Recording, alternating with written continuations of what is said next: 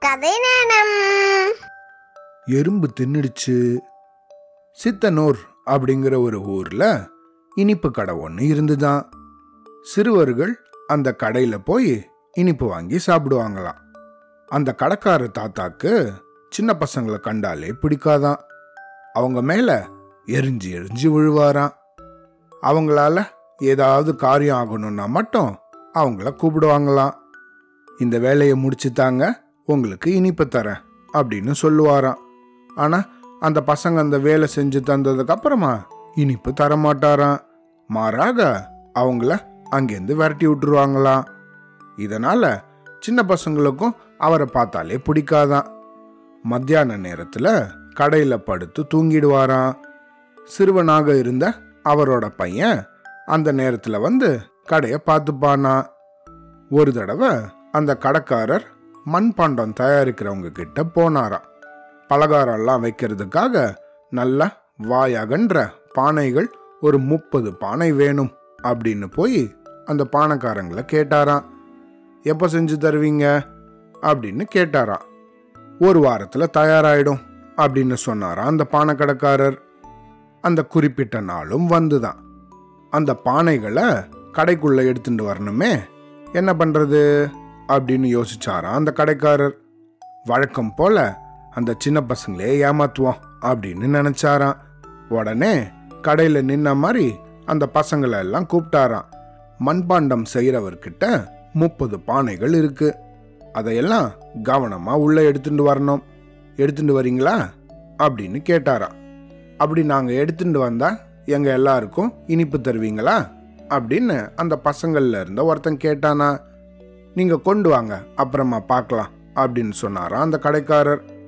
நிறைய இனிப்புகள் கிடைக்க போகுது அப்படிங்கிற மகிழ்ச்சியில ஆரவாரம் செஞ்சு அந்த பசங்க சந்தோஷப்பட்டாங்களாம் ஒவ்வொரு பானைய அந்த பசங்க எல்லாம் கடைக்குள்ள எடுத்துட்டு வந்தாங்களாம் இதே மாதிரி முப்பது பானைகளையும் உள்ள எடுத்துட்டு வந்து சேர்த்துட்டாங்களாம் தாத்தா எங்களுக்கு தரதா சொன்ன அந்த இனிப்பை தாங்க நாங்க சாப்பிட்டுட்டே போறோம் அப்படின்னாங்களாம் அந்த பசங்க.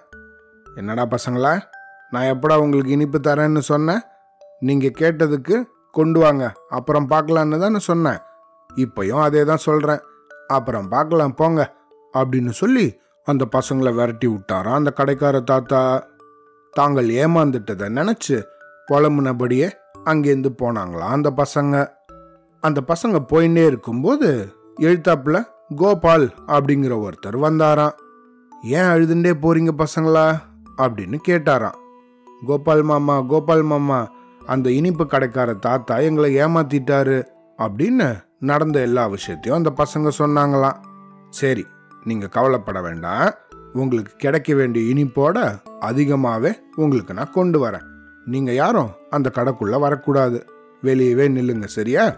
அப்படின்னு சொல்லிட்டு அந்த கோபால் கடைக்குள்ள போனாராம்.